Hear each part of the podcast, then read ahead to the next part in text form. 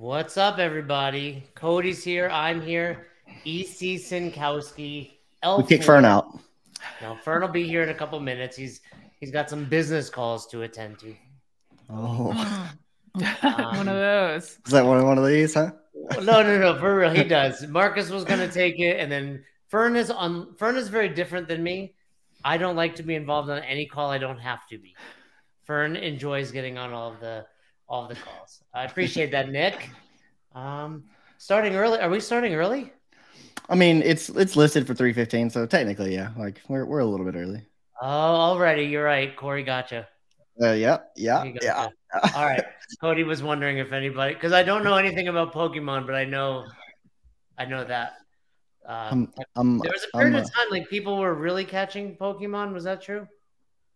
I mean, Pokemon Go. Yeah. Was is that still around? Uh, I think so. Not as big as it was there for a little while, but Did yeah. you do that, EC? Were you catching Pokemon? No, but that's why I think I know the the logo. Yeah. I remember I Oh. was working a seminar with Greg Martino, and we were driving, and he was like, "Pull over." And I, was Yeah, I gotta like, catch "What you-" this Zubat.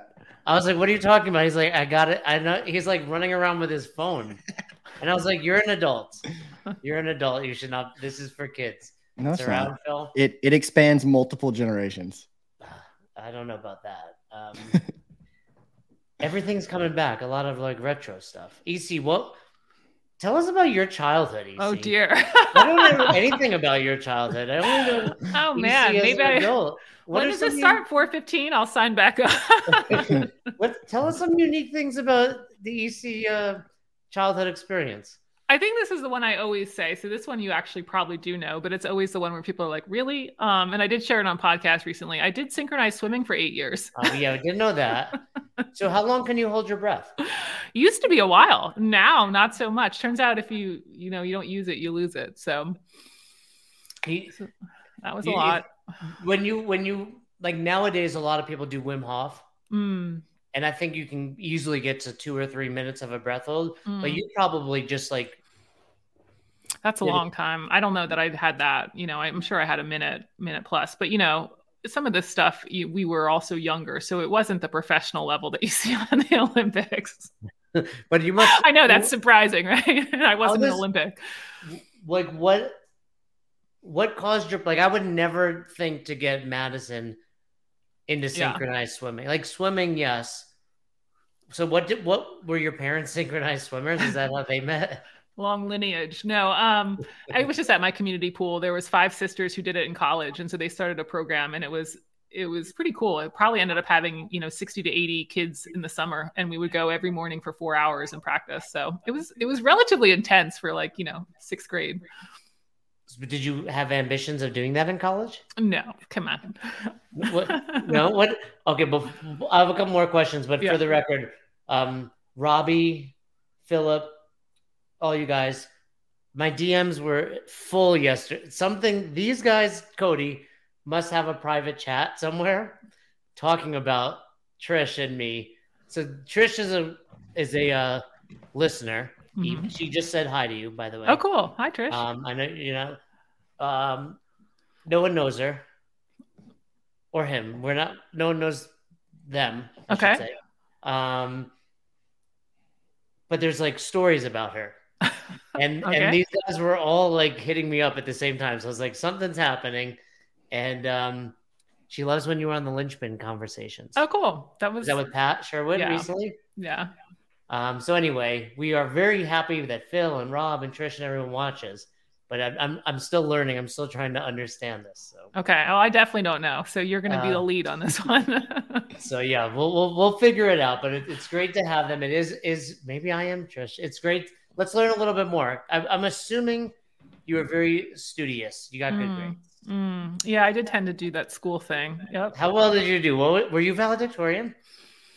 I don't think so. I think I was like fourth or something in my class. Wow, uh, public school. Mm-hmm. Mm-hmm. Any sports in high school? What'd you do? Lacrosse Track? was my main sport. So I'm from Maryland. So um, That's uh, John Hopkins. No. yeah, yeah. Did you? Were you going to play there? Are you trying to read the chat? Don't read the chat. I know because I'm wondering Yeah, if it's my you should. It's like, but it's like Pandora's box. Um, you did Matt's first seminar in 2001. I'm loving this. What a cool guest. We don't get. We did have Teffy on last. Awesome.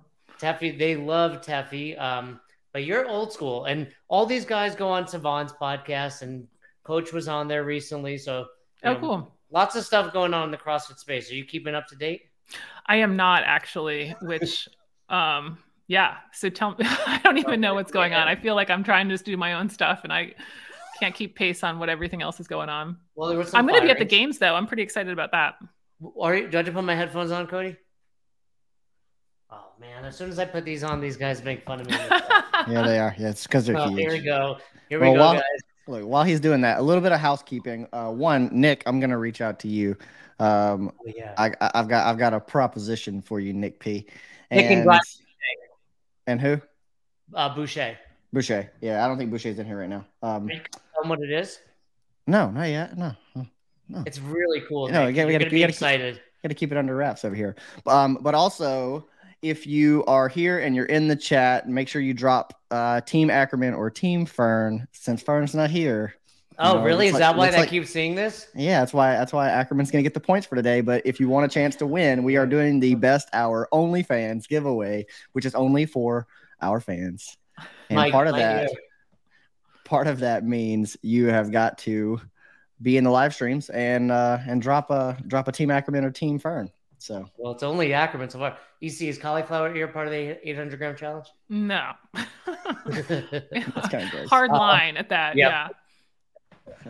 I've been draining it. It's not, I was gonna say you must have had that in with wrestling already. Yeah, well, my other ear's already gross, Yeah. and then this one has been swelling, but I've been draining the blood out of it. These are magnets just to keep it compressed. Good for. It's not as it's not as dangerous as cigarette swimming. So, you know, That's right. That's Um, right. all right. So we do have you have to down yeah. All go back EC um slide. That was a lot of people you spelling slide.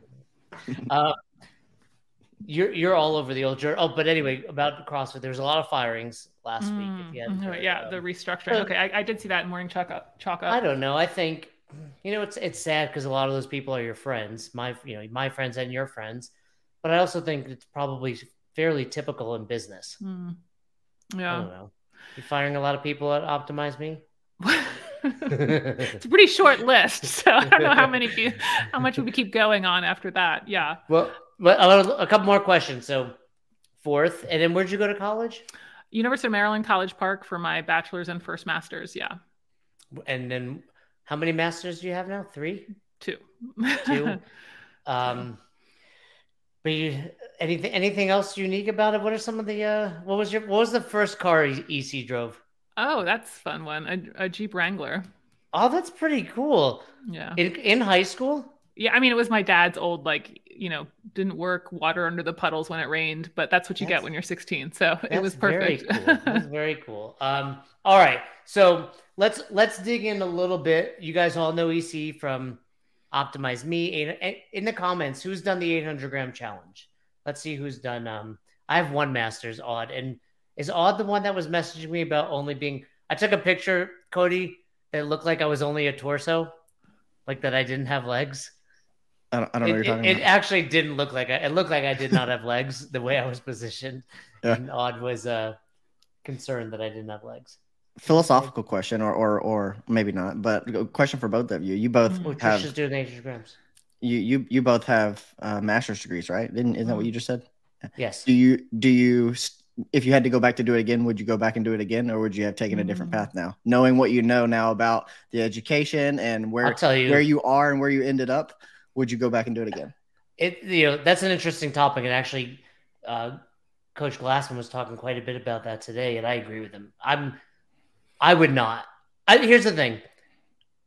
I would think, I think, secondary education is valuable, and it's hard to say like, I don't use my psych degree because I don't think you go to school and like it's only about the knowledge. It's your experience. It's like you start something, you finish it four years later.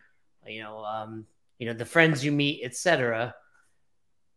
My degree, as well as my master's degree, do not really have a direct impact on my career, if that makes sense. And Yeah. my goal is to homeschool my do- you know we have a kid on the way. You know i say that now so I, you know because everything greg is saying about homeschooling to me is what i like about it. Two to three hours a day condensed his kids have jumped like two or three years. You know i think i think schooling is somewhat of a waste not a waste of time. It's not um optimized if you will Mm-hmm. right? So um that that's part of it. Yeah. what about what about i would i would guess for you you use a lot more of your degree than i do Yeah, I mean, my first one, maybe not, but I did learn a lot about research that is helpful even to this day to do an original research in terms of science with lab techniques. I mean, you have to understand that to be able to interpret research and limitations of it. I think, I think it gives you another insight into that. Um, but yeah, I mean, it's kind of that same thing. I think you pick up a lot of stuff regardless, and it's really hard to kind of Monday morning quarterback. Like, would you have gotten to the next step based on all of those other things? And certainly for my licensure to be a licensed nutritionist, I did need to go through that program. So, you know, did I think the program taught me everything I needed to know? No, but as a stepping stone, it certainly is a is a piece of the puzzle. Yeah, for sure. how about you cody I've always said that the best thing that I learned, the most important thing that I learned in college is that I like to teach and help others. I mm-hmm. actually didn't learn, I don't feel like I actually learned anything that was um, material wise that I could take away from it. What I found was I like to be the person that is simplifying something and teaching it to someone else. And, you know, that, that led me to where I am, but I wouldn't have learned that if I wasn't inside of a library hosting study sessions for organic chemistry you did You know, organic organic chemistry. Oh my gosh, that was my favorite in college, Cody. You, that was as your a- favorite ec I was a TA, and yeah, for, for orga. organic chemistry yeah. Yeah, I, I was a TA That is as the well. reason that I coach CrossFit and I'm not a doctor today. Is organic. chem- I remember I was like, my brain does not understand this. I was just like, this is not working. I'm Yeah. done trying to be a doctor. I'm gonna have to get a PhD. I'm gonna have to get an L4 and consider myself a doctor. So I was with you know Chris McDonald, DC. yeah.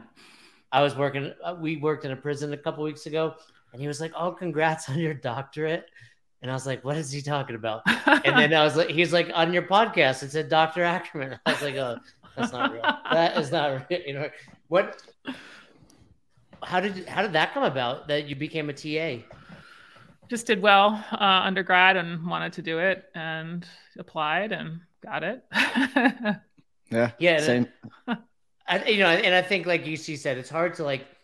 You're not just taking away the knowledge you learned. Mm. It's like your interactions, your growth. I mean, you grow as a human. Those are like formative years, right? Yeah. Um, so, all right.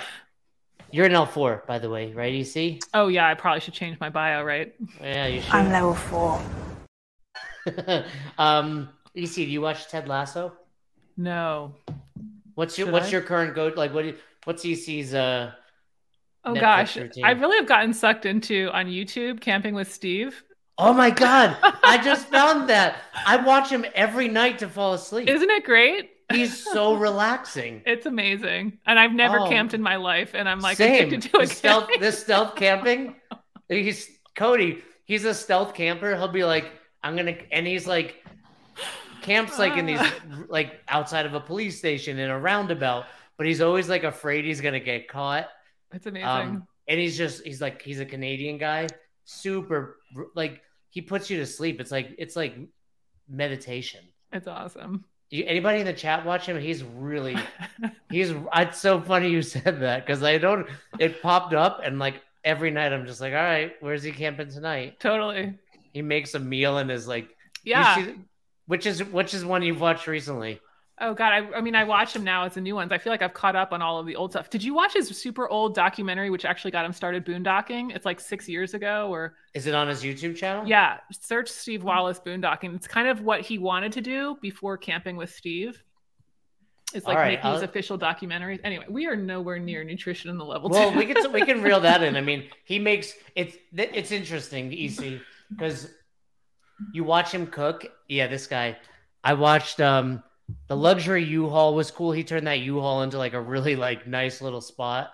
I usually watch like half because I literally fall, asleep. to it and then start a new one. Um, I, f- I, think, I believe his wife passed away. So she did about six months ago. Yeah. yeah so it was like really sad um but he seems like such a, a nice guy um but interesting because i think everyone on everyone on the uh, chat would uh, uh, understand this. It's like you meet with your family and they know nutrition. Mm. Like you hear this guy talk, he's like, "This is healthy."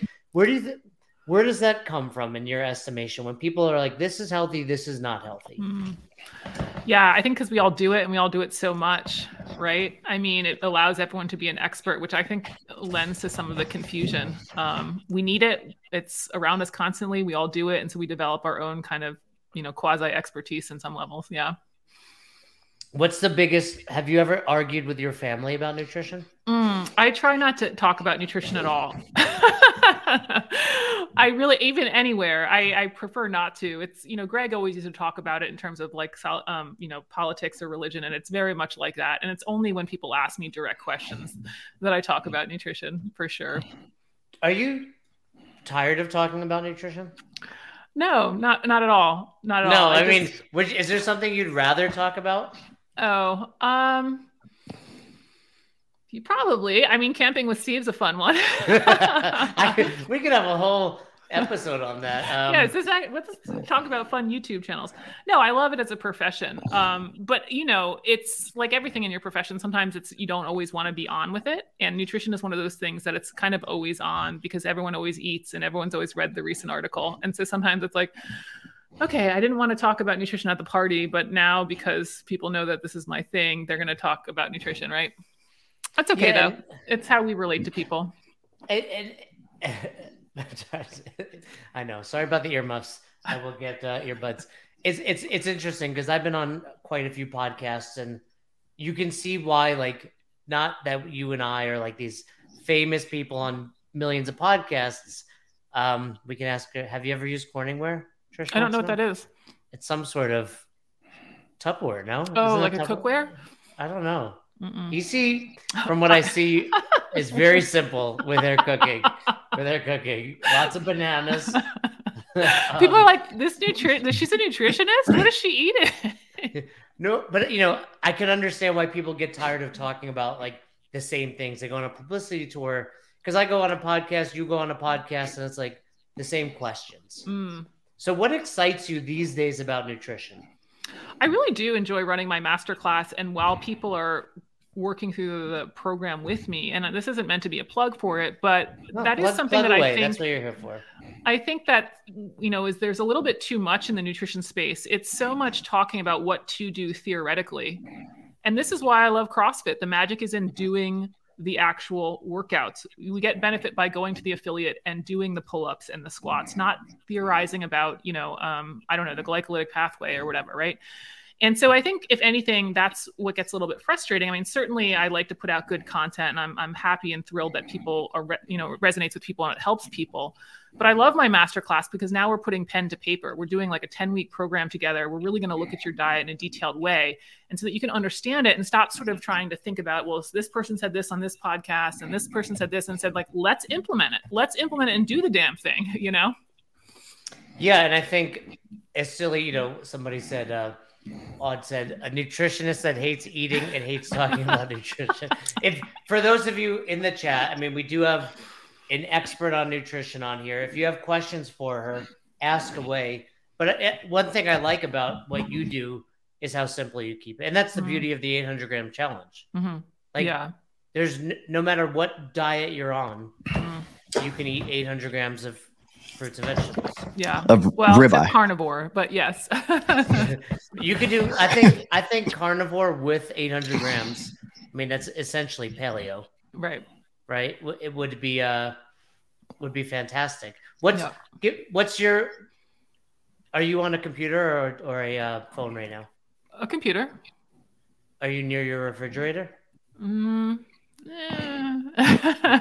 not really. Uh, I, you know what is it? I want to see what's in. in I want to oh. see what's in EC's refrigerator. Go on my Instagram. Like you, it was on the last two days or yeah, so you, ago. I feel like you go shopping every day.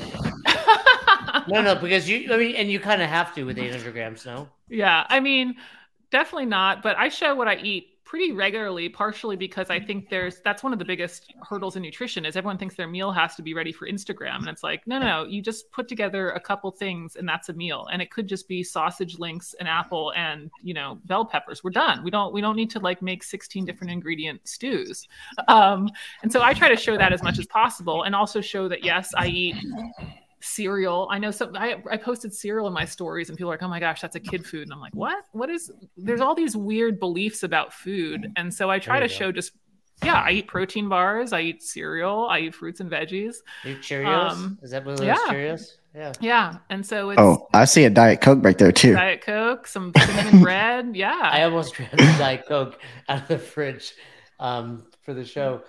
You know, I think so much of our beliefs about nutrition are formed when we're young. Mm. I I realized I've been digging in deep into myself, like we did in Lifted, which is mindset stuff, and I'm realizing how much of an impact your your parents have and your friends on your childhood.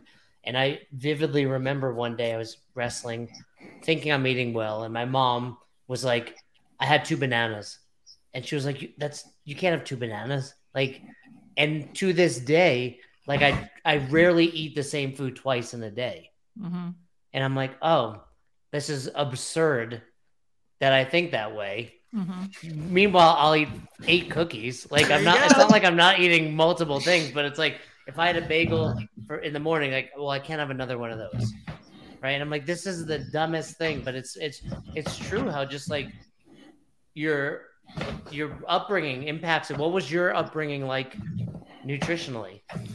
Yeah. Um pretty much like Whole Foods at dinner, sit down dinner type of stuff. Um, I think it was pretty good. There, there's actually a couple rules that my mom had that I really liked. I, well, maybe not a couple, but the one that I primarily remember is that we only could eat food in the kitchen, which I think sounds strict, but it helps you kind of set the idea of like I should eat meals. You know, I don't need to bring a bag of whatever chocolate to the TV. yeah, I never we never did. That's funny, and I try not to do that either. That's interesting. That mm-hmm. wasn't for you. That was for Cody. Mm-hmm. Something's getting picked up on his. Your, do you have a large dog moving around? Or maybe that's your dog. You have a dog now, EC, right now. Yeah, but at daycare. Your, your dog. Some days. Is that dog not, daycare? Not every day. No, I think that's great. I used to send my dogs to daycare and they'd come back exhausted. All exactly. Right. People want to know top three cereals, EC. Mm, oh, uh, top three in terms of what I like or what I buy. Um, those you know, do both. Do the yeah. most like if if if nutrition wasn't important, what three yeah. cereals would you be eating? oh yeah, Lucky Charms, Cocoa Puffs, and um, probably probably just those two. Pro- oh yeah, no, those um cinnamon toast crunch. No, those like oatmeal squares things that are delicious. Oh yeah, what yeah. are those? Those are yeah, those are. I don't know what I don't purposely buy those, but I know you're uh-huh. talking about. Yeah. yeah. so those. And then yeah. And then what do you? What's your like on the rotation? Uh, like Cheerios, Rice Krispies, and like Bran Flakes or whatever. But okay, this is a nutrition question. Yeah. If we were to line up your Cheerios and uh, Lucky Cocoa Charms Puffs, side yeah. by side, Cocoa Puffs, the, the the the breakdown isn't that different. Correct. So why so why Cheerios over Lucky Charms or or I think the tendency to eat more. I think it's you know, it's easier to call it after a bowl of Cheerios and then after you have one of Lucky Charms, you're like, well, that was good. What else to eat? You know? So it doesn't yeah, you don't feel like you always want more. Yeah. Anything with sugar you tend to want more. So not that that's oh. bad. It's just that it's, in my opinion, hard to control the portion sizes. Well, and I think that's a lot of nutrition, and you know, for everyone watching, when it comes to, I would say most people come into the box and they if you show them Lucky Charms, they'd be like, I probably shouldn't eat that. And if you showed mm-hmm. them broccoli, they'd probably say, I should eat more than that. And it really comes down to, you know, the implementation of it, you know, and, and things that we don't think about like that. Well, yes, Lucky Charms are not that much worse, if mm-hmm. worse mm-hmm. at all. However, what's worse is you're going to eat four or five of those. Mm. I think that's something that people don't think about a lot in nutrition. What's the downstream effect of each of their changes. And I was actually just talking about it um, with my master class. And it's like, yeah, when you start to eat more fruits and vegetables, you also probably end up eating more whole food protein sources because what the heck are you going to eat with these fruits and vegetables, right? So you end up having these like just meals that look more like whole food meals. And so it's the same sort of thing with, um, you know, just like you were saying with the cereal. It's like, okay, after I eat this cereal, sure, the calories may be the same, but how does it influence my next choices? Um, and I think we forget about that a lot in nutrition.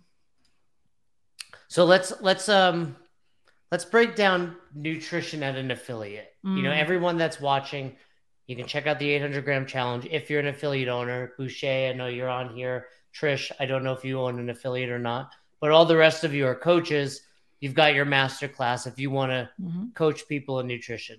Mm-hmm. Um, so if we, if we looked at a new member comes into the affiliate, mm. what's where do you begin? Yeah.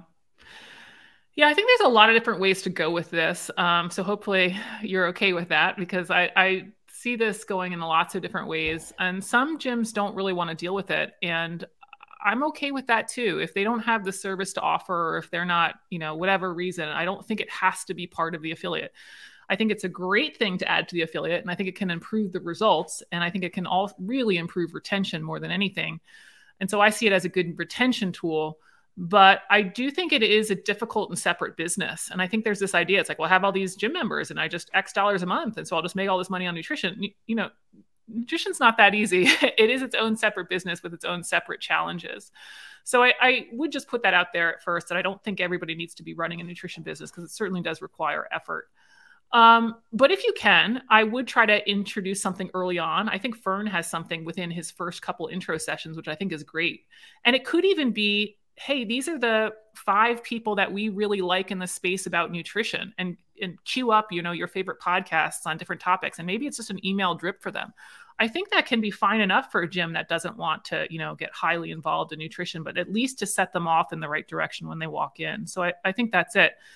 Um, it can be it. And I think something else to think about too is, in my opinion, not everyone's ready to deal with nutrition. You know, I I you have to kind of wait until the person wants to do it. I mean, sure, great coaching helps, but they're going to ha- want to have to do it on their own. This is something that I'm pretty vocal about in the space that nutrition is too pervasive in our life. It's too constant. It's everywhere, 24/7 if you want it. And so there's no amount of like 1 hour a week touch points that I can do with somebody and make them make the change. They have to want to make the change in nutrition. And so I, I do also just like to offer that for affiliate coaches that not everybody who walks in the door, they signed up for fitness if they went to, you know, CrossFit best hour of their day. They didn't say I'm signing up for, you know, nutrition best hour of their day. Now that doesn't mean you can't offer it, but again, just some things to think about that again, my opinion, not everybody is ready, nor does every affiliate have to offer it, which might not be what you wanted me to say. no, no, I think I think that's fantastic. And you're right. Fern implements it into the on ramp. It's something that we encourage and affiliate you. You know, it, it's it's a discussion point because you know, Trish said it earlier, it's the foundation. You know, and it's funny because as you are well aware, like every you know, weekends at the level ones or at the affiliate, people are dying for points, trying to PR. It's like you, they're not focused on the foundation. Totally. And you know, I think it has to be part of the conversation. And and I agree with you. I think there is money to be made in nutrition at the box, but I think more importantly, it's retention. It's a mm-hmm. retention tool. If people are eating better, they're going to look better, they're going to feel better, they're going to perform better. Yeah. If you get if you have some nutritional transformation, you then have just gotten so many more months on them staying with you or years if not, right? If you get a nutrition transformation, you want to see that in my opinion as retention. You know, one of those affiliate summits that I saw you at, right? Um one gym shared that somewhere a year and a half ago. I we think. were in um Midwest, Wisconsin. Wisconsin. Remember there was that shooting outside the yes. Cheesecake Factory? Yeah. Um, and you ate uh, cheesecake off the floor? That's a stretch, but uh, you can keep telling that story. Um, but one of the Kyle Kasperbauer did. Right. Um, one of the gyms that was there shared that you know they'd been walk, working three years on their nutrition program, and now it's 25% of their revenue. And I think that's a very realistic number and statistic to think about. You know, um, because again, it's not just just because you have X, you know, hundred people at your gym doesn't mean they're all going to sign up for nutrition coaching. What this is a you won't know the answer to this. What's the percentage mm. of CrossFitters that do not address? What what would your What'd you guess that to be? That's a good question. Well, you know, it's going to depend, of course, what you mean by address nutrition. But I would even just take something like the USDA stats, which tell us that 80% of people aren't eating enough fruit and 90% of people aren't eating enough vegetables. And I would say that's the same for CrossFitters. So, right there, you could say that 80% of people are lacking in a good aspect of their nutritional component. Yeah. And I find that's true with people who sign up for challenges, for people that sign up for my masterclass. Um, people can be eating an okay amount of fruits and vegetables or however you want to say it. I don't like the word clean, but have a cleaner diet. Um, and once you take again pen to paper, you find out that it's not quite what we thought it was. Speaking of challenges, mm. uh, PK wants to know mm. what does EC think of nutrition challenge? How many times have you been asked this question? A couple. Like a, That's okay though. A couple, or or even you know, first of all, I I believe the best nutrition out there for affiliates is the 800 gram challenge. Mm. So go check that you. out.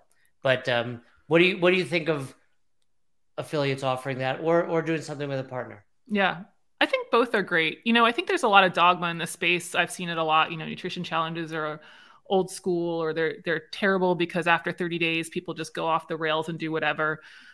Um, you know, a couple things. First of all, I would try to pick a challenge that's trying to reinforce behaviors that you'd like people to keep going. Um, this doesn't mean never do a no sugar challenge, but for the most part, I would probably pick something like the 800 gram challenge or like my lazy macros because the idea isn't at 30 days we just say, oh, heck with it. Now I'm going to go back to the cheesecake diet. It's okay, we did this habit together for four days, uh, four weeks. Let's go ahead and continue it now that I've, you know, developed all this knowledge and habit already. So I think, especially when the nutrition challenges focus on something that you want them to do long term, it can be, be quite beneficial. As for the idea that people are going to fall off at the end of four weeks, it's like, welcome to nutrition. I mean, if you think you're going to do one, one perfectly designed challenge and everyone's going to ride off into the sunset of like nutrition bliss, I mean, you just haven't been around nutrition long enough. It's a very much an iterative process where even if people take away one or two things for their diet, it's it's a win. If you have one or two transformations out of a nutrition challenge, it's a win. I, I think people underestimate um, how hard habit change is and they think that you know i'll design this perfect program and i'm going to get a 100% success rate nah no chance i think i've asked you this before but mm. if if an affiliate incorporates the 800 gram challenge mm. How long does the average person continue doing it for mm. it's a great question i i would love to be able to have the stats on that just don't really have the bandwidth to follow up a lot of times um, it just depends on how well the affiliate ran the challenge. Um, you know, I give a lot of materials and education around it, but if there's more buzz and excitement around it and engagement that's often driven by the the coach that's leading it, I would imagine it would stick around with a, a bunch of people. But if it's sort of like, ah, check out this thing and maybe it's something you want to look at, I would imagine that not many people stick with it. Do you find that most of the affiliates that do it, the owner does it with them? I hope so. Again, it's it's very much in their control of how much they want to be involved. I in my materials, I suggest that the coach does it. I suggest that they get all the coaches on board. Um, and I think you've probably seen that at, at gyms when there's this kind of, you know, almost battle among the coaches about nutrition, and it's like.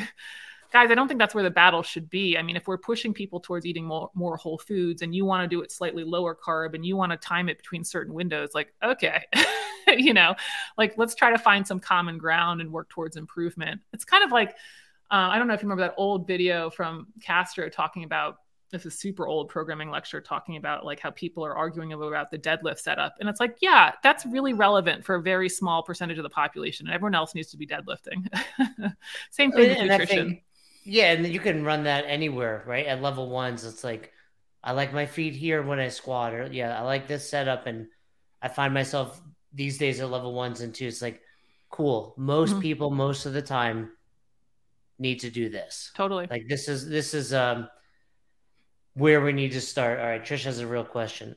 EC is dried fruit a trap? Any potential issues with them? Yeah. So I just always like to remind people that all foods can be part of a healthy diet. So certainly we can have dried fruit. The the trap, if you will, with dried fruit is that the water's been removed. And if you've ever bought in a bag of dried mangoes, you understand the problem. Um, you can be finished the the entire bag in one sitting, but if you tried to eat all of that volume fresh, you wouldn't get through it all, right? So that's you know the trap of dried fruit is you end up consuming way more calories because there's no water weight to fill up on. and that's why it doesn't count for the 800 gram challenge. I first want to get you full on on fresh fruit or you know frozen or canned, something that has the water weight and um, not dried. So fruit. dried mango doesn't count. Mm-mm. I didn't. Is that? Did you make that change? No, that's always been dried fruit's never been allowed on the 800 gram challenge. Oh wow, that's. Have you been doing it wrong all these years? So he's just realizing he's never done it correctly. Here's the I deal. mean, in, fair, in fairness, I don't think I've ever like signed up, committed Yeah, to it, but I mean, I believe in it. right. Um, I, the, Stay away from that trap. I I I bought some dried mango the other day, Mm. and I was like, and I never. It's something I don't often buy. But I was like, this is really good. I, and I don't get the it- stuff with like the spices on it. Oh my god. no, no, I got like the Whole Foods, like the 365. Yeah. It's it literally just says like mango on it, Uh-huh. and I was like, oh wow, like I, I was like, there's like 600 grams of mango in here. I was like, this would be so easy. I was literally in my head thinking, this would be so easy to hit my 800 grams. Yeah, you're gonna have to go ahead and get, you know, the fresh mango or the frozen mango for that to count. How? What? Why? Even though it's if it's straight mango, It's this it's just the water weight. So some people um one of the reasons why the water weight uh, sorry, why the 800 gram challenge is, you know, effective is because we're filling you up on things that have low calories. And so just having that water weight and those large volume of fruits and vegetables sit in your stomach, some of what makes us feel full is the stretching of the stomach. There's mechanoreceptors in your stomach that's like, whoa, I've eaten. Yeah. And so it's it like helps you feel full. maybe makes you feel a little more full. Yeah, I mean, any food can really do that. There's lots of different factors that come into play in terms of hunger and satiety. So it's not just the stretching of the stomach. This is why you can't just drink water and you know feel full. But this is part of the reason why people uh, feel satisfied in the 800 gram challenge because you literally are filling up. Some of the other reasons is because there's fiber, so it stays in the stomach longer, so you have that feeling of fullness for longer, and it does have some caloric value, which your body picks up on as well. That it's not just water. Um, but yeah, with the dried mango, you can finish that whole bag. You'll have finished, I don't know, however many hundred calories. It was like and yeah, very high calories. Yeah. totally. And again, it's not bad, but we just have to remember that you know calories are a thing, yeah, and ultimately we we have to get all of the quality nutrients in the right amount of quantity for us, and that's hard to do on any processed food, and that's hard to do with a lot of dried fruit. Trisha's another good one. Trisha's Okay. very very smart. This woman. EC, how do you feel about low Mm. inflammation diets and testing for inflammatory foods? Is that bogus? It's yeah. it seems that all bodies react differently to different foods. Yeah, the anti-inflammatory diets are pretty much bogus. Um, you know, inflammation is one of those terms that just gets thrown around constantly. Of like, I don't know, it's inflammation. it's like, okay, what does this mean now? It just becomes kind of like its own meme almost. Um, so yeah, you, you know, this idea that we all have these individual reactions to food, I think, has also gotten a little bit skewed, and those food sensitivity tests are totally bogus.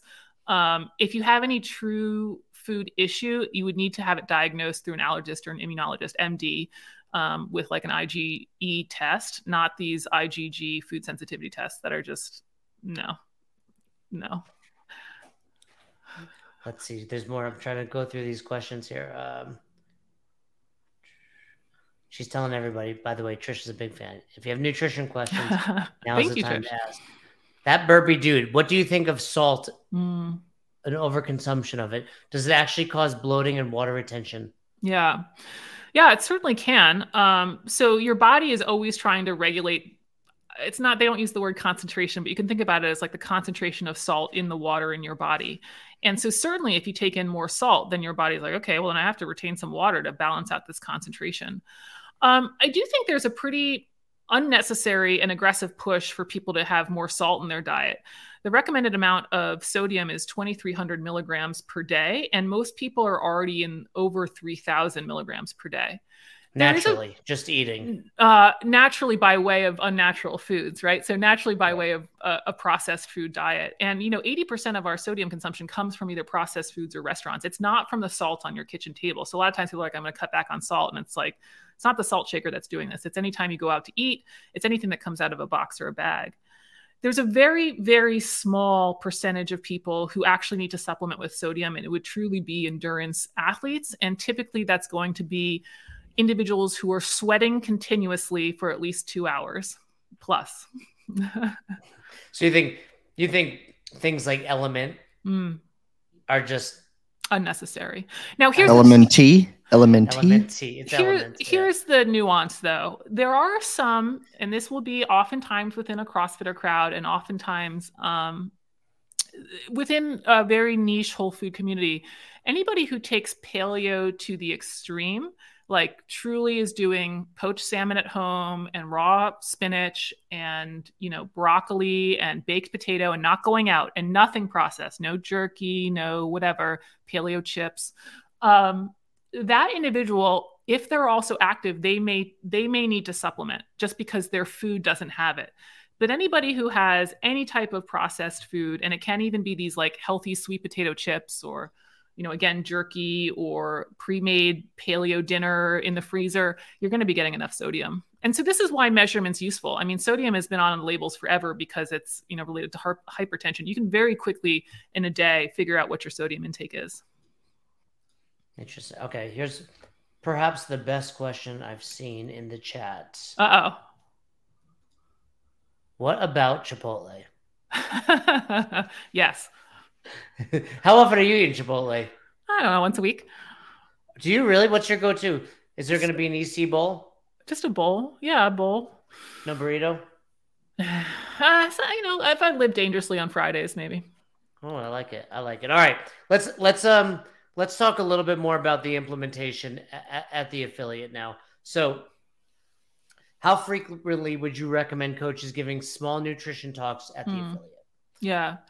Again, a little bit depending on, you know, their comfort level with it and their knowledge of this the information. Um I, I think I shared a couple times, and I don't remember if it's on on your podcast or not. So when I was a member at CrossFit New England, Ben would, when there was a shorter workout like Jackie, when you know you're like, oh gosh, what the heck do I do? Yeah yeah. what the heck do I do for an hour? How do I fill an hour after the workout, not before, is a great time to sometimes do some educational talks. Doesn't have to be every day, of course. They can work on skill work some days or whatever.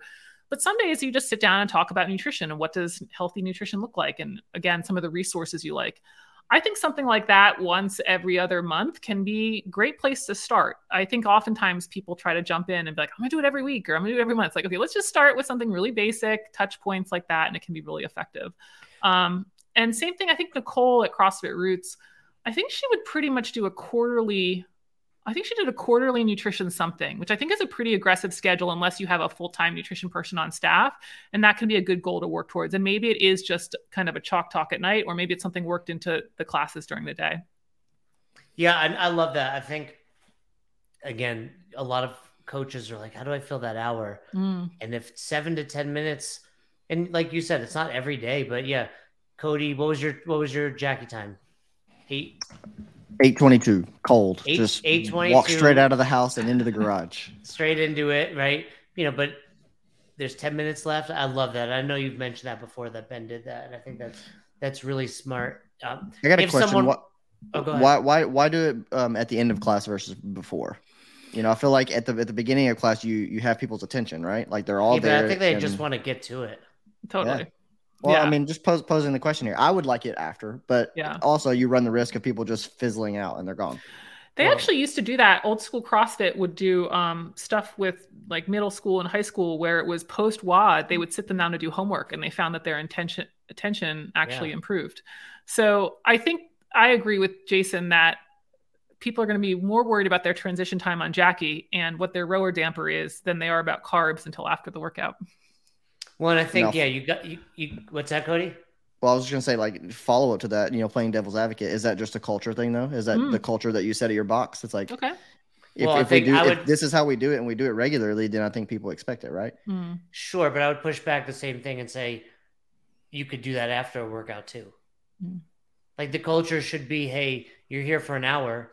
And I, I would imagine, you know, Ben's probably like, hey, touch your toes. Let's talk about this. Like, go and do a straddle, like grab a band. Like it's not just sit here and listen to me. Uh, maybe once in a while it is, but it's also if you do it at the right frequency, they're they're gonna pay attention. And uh, Yeah. Look, Ben's a smart dude. Like he's giving like I think even though he's the owner and they probably got somewhat uh you know used to listening to Ben talk, they still know he's a smart guy and he's mm-hmm.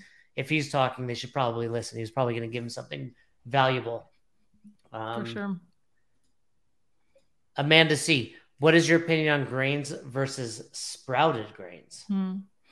Yeah, not necessary. Um, you know, I love you that. That's your answer for 90% everything. of questions. Yeah, I love it. It's so true, though. It is true. I mean, you know, it's certainly not going to make or break anybody's nutrition to any significant degree. I know there's discussion about bioavailability of nutrients, but the difference between the two is going to be negligible once we look at the whole diet and all the sources of it, all of all your vitamins and minerals.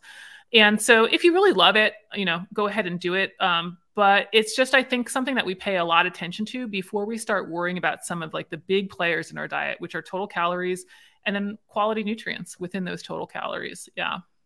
And by the way, this is what Trish had to say about your idea, Cody. and and she's she's absolutely right. I'm more anxious about the workout, right? Trish is old school. She knows. She knows. Um, Well, so far, talk ab- Trish is Trish is the only one who's paid me anything today. So that's you know, true. Dollar She, she, has, she has she has the dollar ninety nine to voice her opinion. that is that is true. Um, let's talk about supplements while Jason's asking. I mean, obviously, CrossFit. You go to your level one. You hear about fish oil. That's it. Hmm. Okay. If what's do you take any supplements currently? Mm-mm. None. Um, I don't. you think she, I mean, you think she's well, gonna out herself right here on the podcast? I mean, I, I mean, take a, 17 a vitamin different- C, uh, uh, and use my fish oil. code. No, um, no, I don't. Cheerios and are Cheerios a supplement? they're fortified. Um, but no, I don't, and I don't have any broad recommendations for them. Now, I do want people to understand, and I am very like true or whatever believe this is there are some cases where people do need to supplement. So the fact that I don't have broad supplementation recommendations does not mean that I don't think anybody should be taking supplements. And so vitamin D is a perfect example. I don't think that everybody needs to be taking X thousand IUs a day. In fact, the RDA is 800, but I digress. But there's lots of people out there who says everybody needs to be taking X amount. Uh, I disagree. I disagree. And this is why, in theory, we have so much push for personalization on nutrition. Then everybody shouldn't just be taking a blanket supplement. And so, if that would be necessary, yeah, you can get tested by your doctor and they can make a call about whether or not you should be supplementing that. Same thing with iron supplements or same thing with any of the essential nutrients, right? But I don't have a broad recommendation that um, people should be, all everybody should be taking X supplement. And in fact, we find even something so simple as a multivitamin, which maybe, maybe, maybe I could potentially get on board with, that it doesn't seem to reduce risk for cardiovascular disease or cancer, which are two top killers in the US. So, I mean, what the heck are we doing with all these supplements? Making money. Yeah. That's, that- that- that's that's what that's, they're doing. that's a big part of it. And I think a lot of people take them in an effort to, you know, outsmart a bad diet. Mm. Yeah, they want a Right, like- shortcut. So, Yeah. and I, I hear that. And a lot of people are like, well, what about insurance? And in terms of, you know, nutrition, supplements are relatively low risk. Now, there certainly are more risks, I think, than people think. A lot of the supplements, because it's not a very well regulated industry, have contamination, i.e., things that you don't think are in there are in there and or the levels that are on the back are not actually the levels in the product both could be higher and lower. Um, so but still supplements are relatively low risk. So people always are like well what about insurance? Um, you know fine enough but it just is like we're trying to get these essential nutrients in the diet the vitamins and minerals and we're also having to get total quantity right? The calories and the macros. And so what happens with supplements is people will take this couple pills their stomach is not full because they're just little pills that don't fill them up. And so then we have all of this room to eat too much of the processed stuff.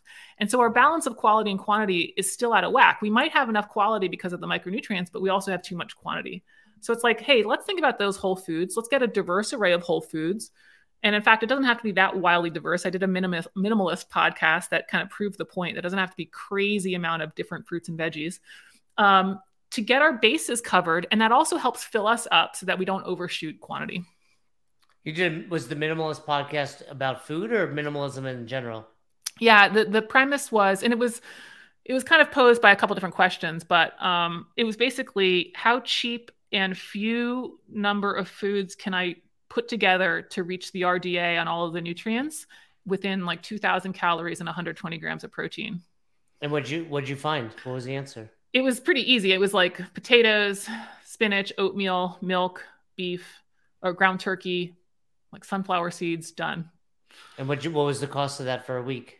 I we're gonna forget, but whatever. I mean, those are pr- relatively inexpensive foods. You know, potatoes, Wow. ground turkey, spinach, bananas. I don't know if bananas were in there or not, but yeah, I can. I mean, it's one of my episodes, and I put out whatever was in it. Yeah. Oh, cool. I'll check that out. I'm assuming you're going to say yes, but protein powders count as a supplement. Yeah, that's a great question, Jason. Um, you know, classically, yes, they are, but that would be something that I would say I do supplement. When I think about supplements, as you asked prior, I'm thinking about like, you know, multivitamins or I don't know, all these botanical extracts or, you know, whatever anti inflammatory phytochemicals like resveratrol or turmeric. So, yes, that is a supplement, but that is one that I would recommend if somebody needs to um, use that to hit their protein target. I think that's a great way to do it. How do you handle clients lying to you? Hmm. About their dietary intake? Yeah, I mean, I remember Glassman like way back when it might have been the first level one I took. He's like, I don't ask you about your nutrition to add to because I care about your nutrition. I ask because I want to find out if you're going to lie to me. Because mm. I can hmm. tell how you know he was, you know, something to the extent you know very Glassman esque where it's like, I can tell how you eat by how you look. Mm. You know, and and I I still believe that. Some people will give you pushback. I'm on my journey and I'm losing weight. Like, okay, cool. There's always going to be outliers, but for the most part, if you look at someone, I mean, to the point, uh, uh you know, I'm 44. I just saw like a bunch of my college friends, mm. and they, you know, college friends are like they can be like 20 or they look like they're 120, mm. like based on how healthy they are. Mm. It's like some of them are still relatively thin, but I'm like, you look old. Like you look 80. Mm. How did you get to be, you know? So you, you can tell a lot of that. And then you just look at the physique. So you have clients that are clearly lying to you. Mm. How do hmm. you handle that? Yeah, I mean, I think this is where I kind of mentioned that I think we assume people are ready to talk, tackle nutrition and they might not be. And, you know, nutrition's not an easy topic. There's a lot of things that are involved in nutrition. It, like, yes, a lot of roads lead back to calories, but I don't start all nutrition lectures without calories. You know, if somebody is really stressed out and they're stress eating, um, you know, letting them know that it's a calorie balance is off is not helpful. It's not helpful. We have to figure out why you're stressed and how do we change the behavior around stress such that the response is not eating. It's like, you know, behavior therapy, really. Um, same thing even like this is a popular topic um, that i get a lot is kind of menopause. You know weight gain and menopause is actually related to calories in being more than calories out but there's some very real symptoms that make those diet and lifestyle choices very hard to make including insomnia. So again somebody who hasn't slept in a year i don't think i'm going to start with a calories lecture. Hey why mm-hmm. haven't you slept in a year? What's going on? Have you talked to your doctor about this? Can we figure out a therapy that will help you do that so that you can make a better choice? And so that's why I'm not necessarily always big on the affiliate being like, you need to do nutrition because sometimes there's some other things that we need to address so that nutrition will actually be successful for that person. Yeah. And if, you know, I don't think she watches, so I'll, mm. I'll talk about this. But Roz and I had, uh, you know, baby, the babies coming, so we had oh, right. pregnancy pictures the other day, and the woman that took our pictures is obese, right? And she's like, I was just like, we got in the car and I was like, man, like that can't be comfortable. Hmm. Like that's, and Roz is like, I'm not comfortable. I'm nine, nine months pregnant. And I'm like, well, imagine living like that. Like, I was like, it cannot, like, it just can't be comfortable being a 100 pounds or more overweight. Uh, like, when I gain eight pounds, I'm like upset. I'm like, I'm moving slower. My pull ups, you know, my Jackie times in the eight minutes, like Cody's. Um, and but I, you know, and we were talking, we're like, no one wants to be like that. Mm. So is there just a, you know, she was saying someone like her, because we've never seen her eat. Like, granted, we're usually, you know, taking pictures, so she's not going to be eating. But she's also our doula, so she like, you know, we we mm. we have meetings with her, and I was like, she's like, at some point, like you just you mess up your metabolism so bad. Mm. Like what, like do you mm-hmm. do you? It's not that. So no. Is it just like calories? Is it just there? But but we've both seen people that aren't eating enough. Mm.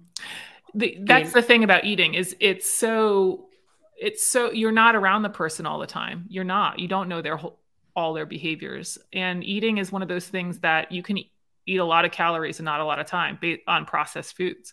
It's so easy to overeat. People are shocked when I say this. It, you can go to a cheesecake factory. It's impossible to get out of that place if you truly do like a, you know, hors d'oeuvre meal dessert under less than 4,000 calories. Easy, easy to do. Oh, do. yeah. I mean, the cheesecake itself is it's that, two thousand, right? And let alone the meal and stuff. And so I think people underestimate how how easy it is to overeat in a modern food environment. It's very very easy.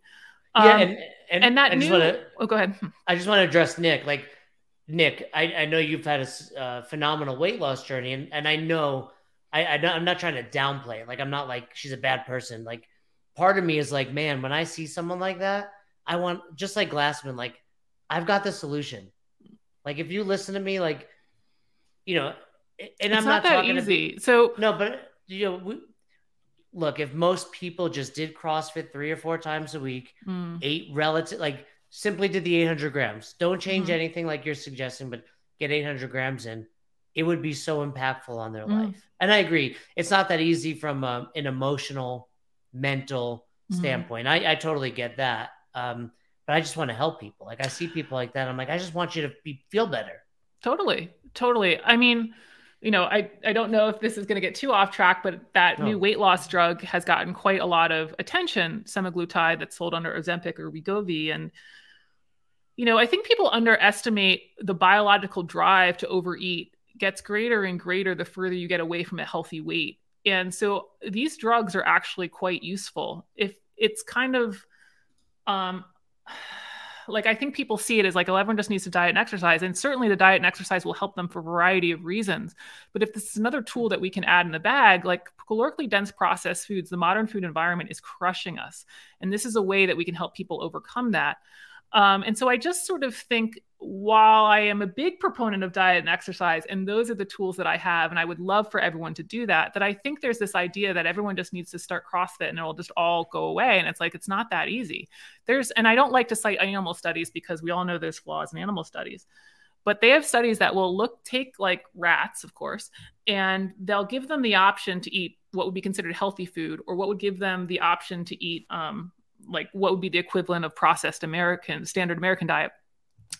And they find that the rats will choose the processed food even if they have to withstand getting their foot shocked and or extreme cold temperatures over the freely available healthy food I like that. I'll So eat a Big Mac in, in the cold. and get foot shock. yeah and that's and that's the thing is i think people don't understand quite this biological drive and that gets that whole system gets dysregulated the further and further away you get from a healthy weight and i know we've kind of gotten off the track here but no, this believe is me so i important. think crossfit this is, is, so important at the box. incredibly powerful and i love diet and exercise i preach it day in and day out but i think sometimes it's like oh just change your diet and it's like if it were that easy uh, we would be doing way better on the diet front like way I know. better on the diet front I know that's a struggle. I not nutrition wise, that mentality of like just do this. I I'm fully aware, and I think part of it. I had a really deep conversation with James Hobart Hmm. about it, and we were just.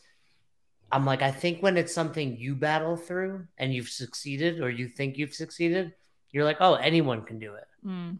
right? And I, because I I struggle with like people like that are like, uh, you know, I'm this where it's like I can't like I'm like, man, I I want to eat terrible. I want to go eat fast food just like you do, and I want to eat desserts, and I want to like. I never want to work out. Like, there's not one day where I wake up and I'm like, I'm, I'm excited to work out. Like I do it Really? because it's like, oh, I hate it. I hate like I Hobart's coming on PK in uh July. Is it Cody? We'll talk about this when he comes on, but yeah, he'll Yeah, remember. We had a think it's really July. 'cause- It's uh, him and Austin are back to back. Yeah. yeah, him and Austin are coming on. Um, because I struggled because I've struggled. Mhm. Like I'm a fat kid. Like Mm. if not for But did cross, you? How much did you actually lose? I mean, you never 100 pounds overweight. no, I was never. But I mean, at my peak, I was probably like one. I mean, granted, I'm like 160 right now, but I'm like I was 170 when I wasn't as muscular.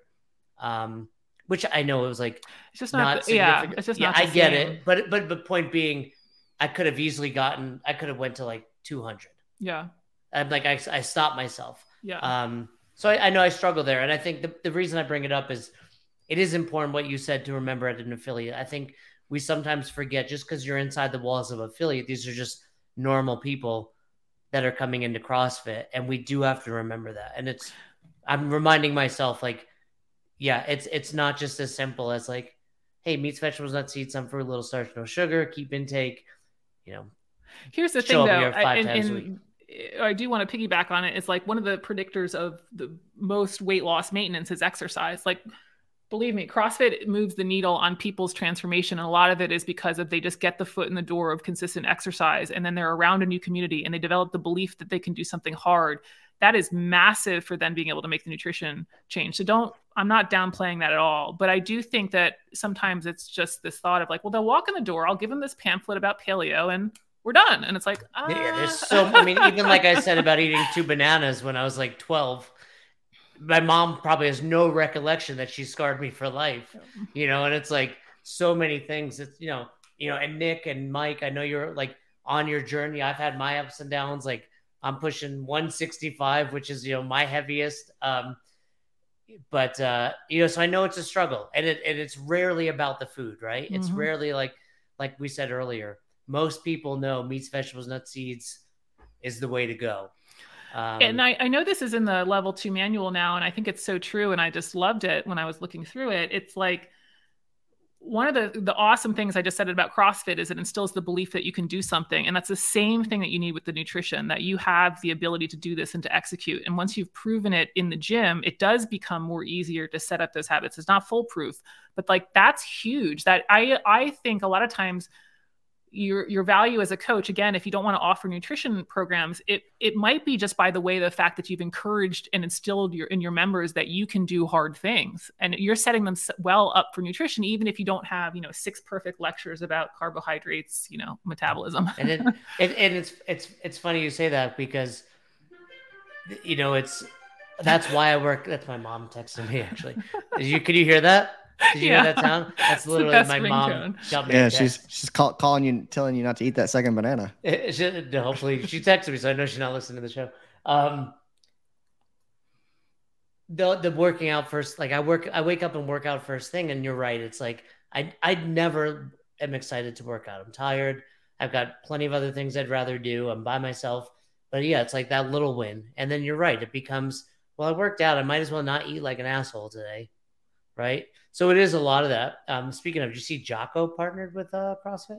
oh cool what are they oh, Yeah. with the army thing No, I mean, he's just uh his drink is in the APN now. I oh believe. okay okay And, and Dave's going to be on the Jocko podcast. Okay. Uh, now or shortly. Uh, there, there's some good questions in there, Mm. but uh, uh, Nick and Mike and anyone that's you know on this struggle bus like I am, hit me up. We can certainly talk more about it. Hold you know one another accountable. Uh, it's. Uh, yeah, Trish, you- you're welcome to come on the podcast anytime. Let me pull these start buds.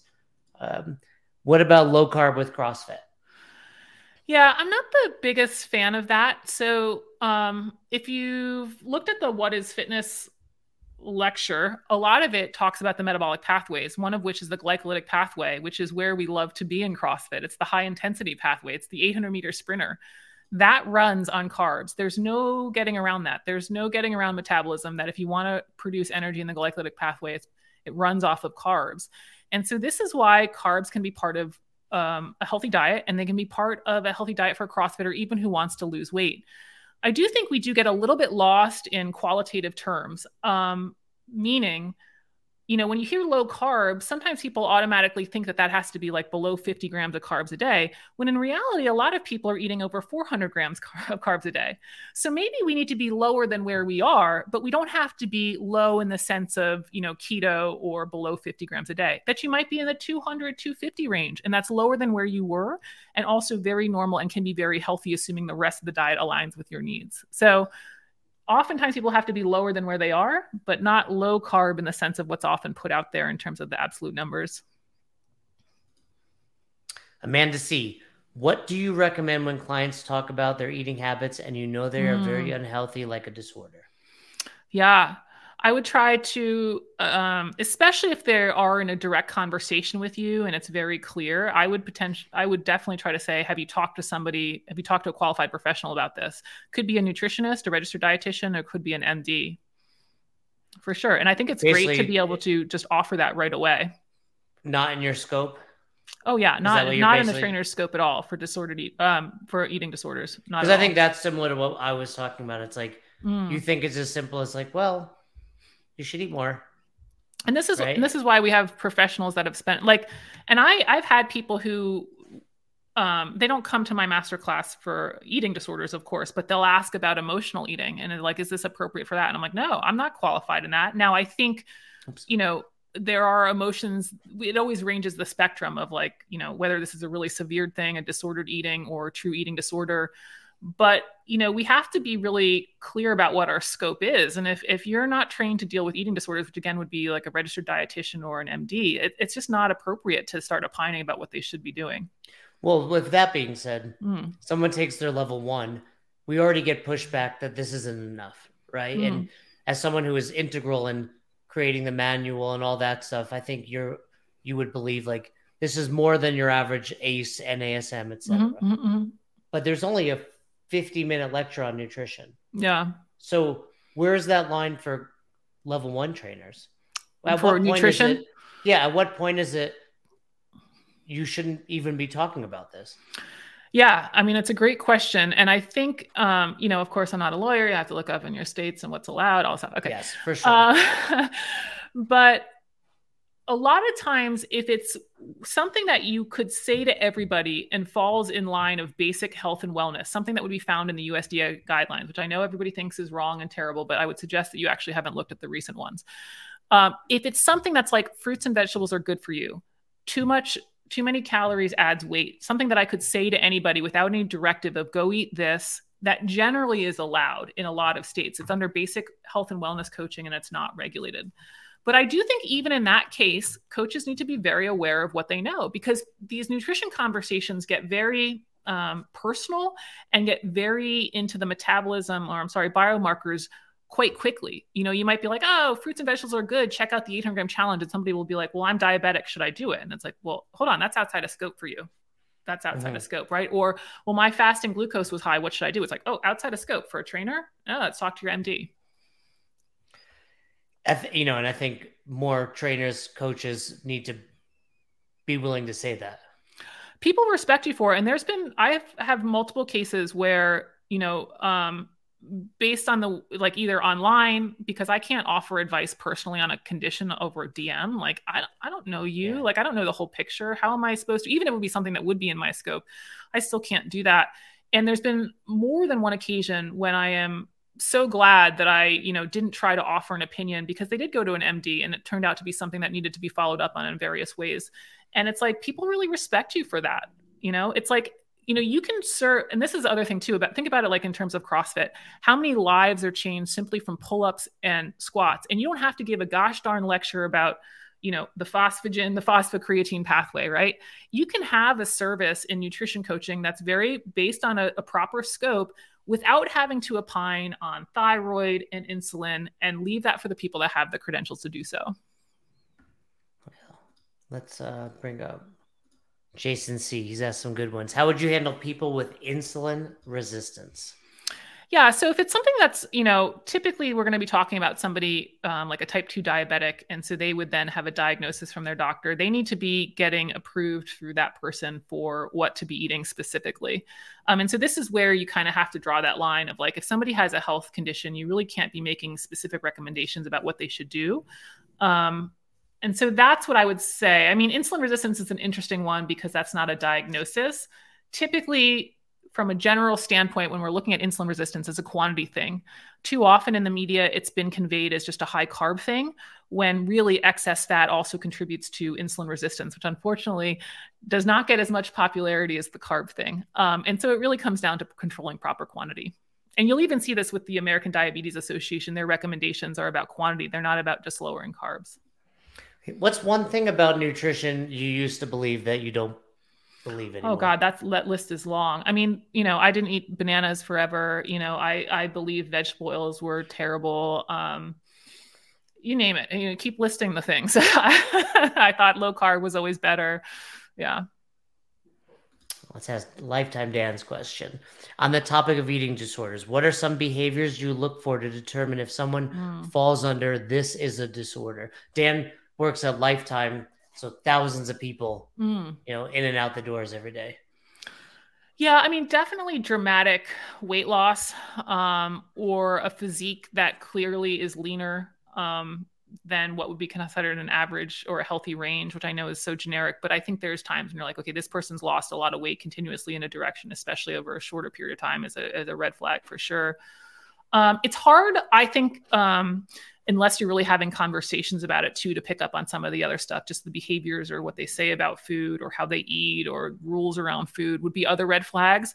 But I think a lot of times, if you're kind of a gym owner and it's just people kind of walking in and out the door, it's really going to be based off of a physique, which unfortunately is not always accurate. Some people are just their genetics also have them very lean, and so that's why I kind of put in the caveat of of the lost weight progression.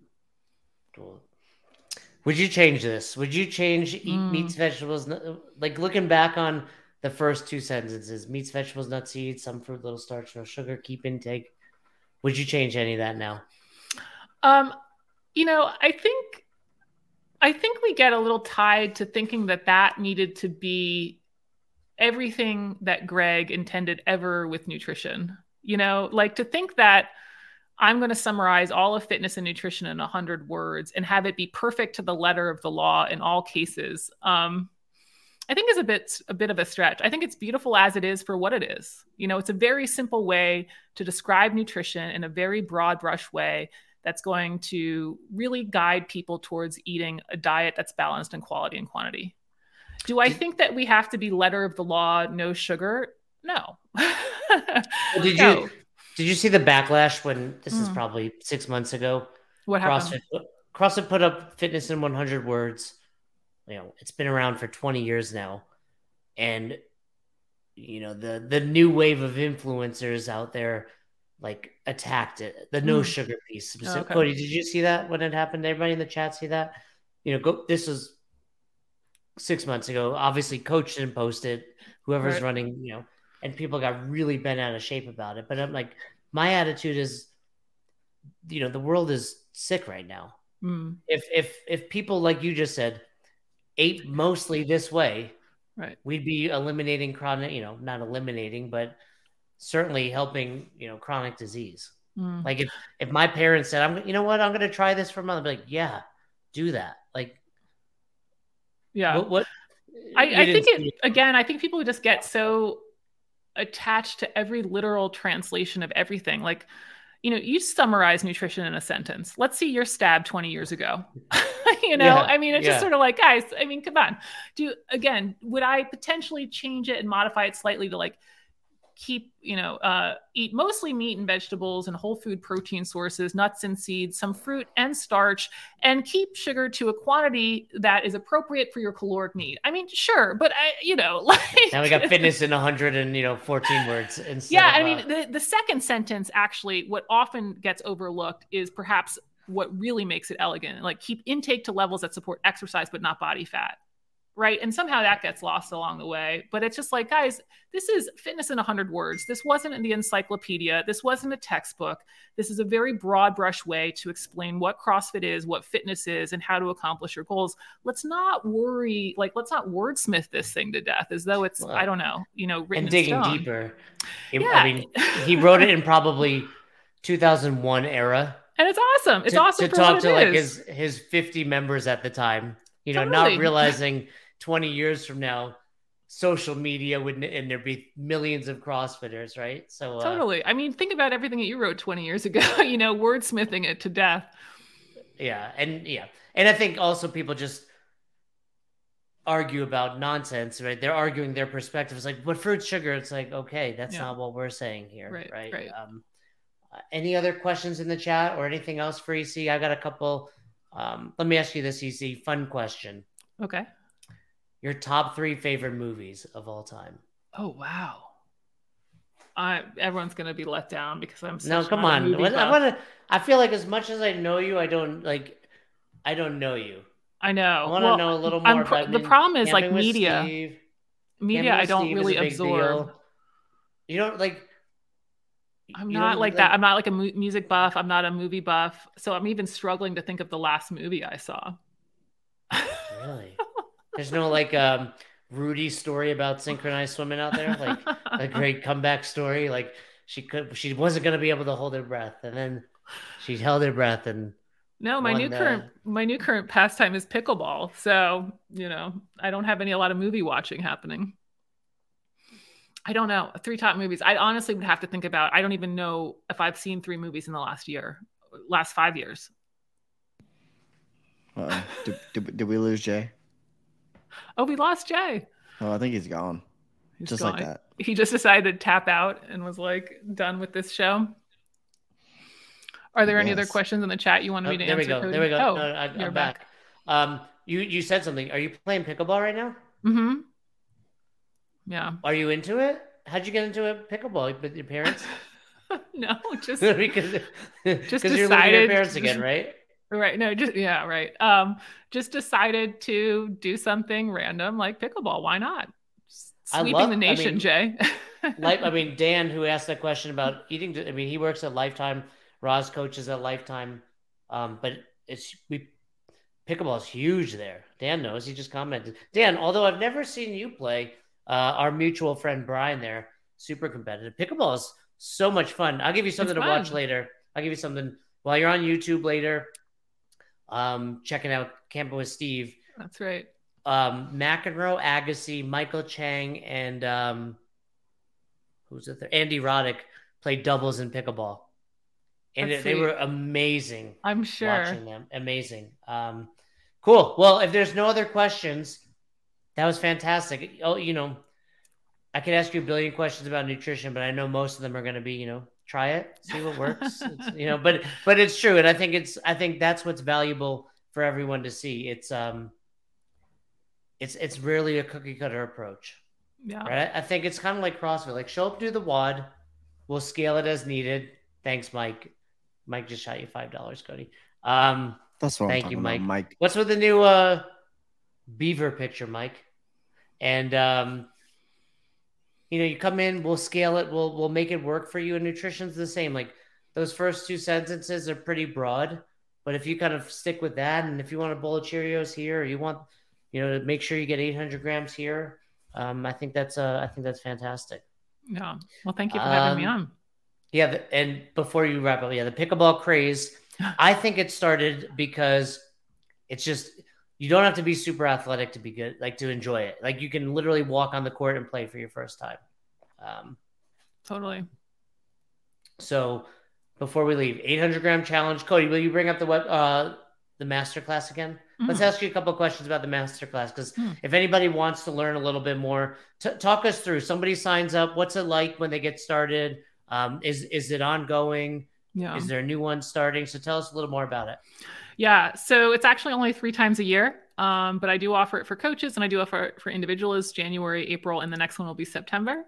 Um, Cool. But it's 10 weeks. We go through a phased progression, looking at quality in the diet, looking at protein in the diet, and looking at total calories. And I'm heavily involved. So there's live calls, but there's also a group where I am there accessible, very, very at the ready to help people kind of through the program with their questions as they're experiencing it and understanding how to align their diet to whether they have weight, health, or fitness goals.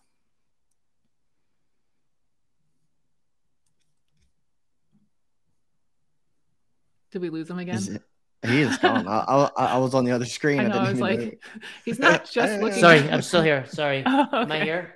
Yeah, you're They're here. doing. I think they're doing like they're paving the Oh. road. We're at a new build. I don't know if they hit our internet one more time. So let's wrap up before I get cut off. EC, thanks for coming on. Yeah. We will throw the uh, link to that masterclass.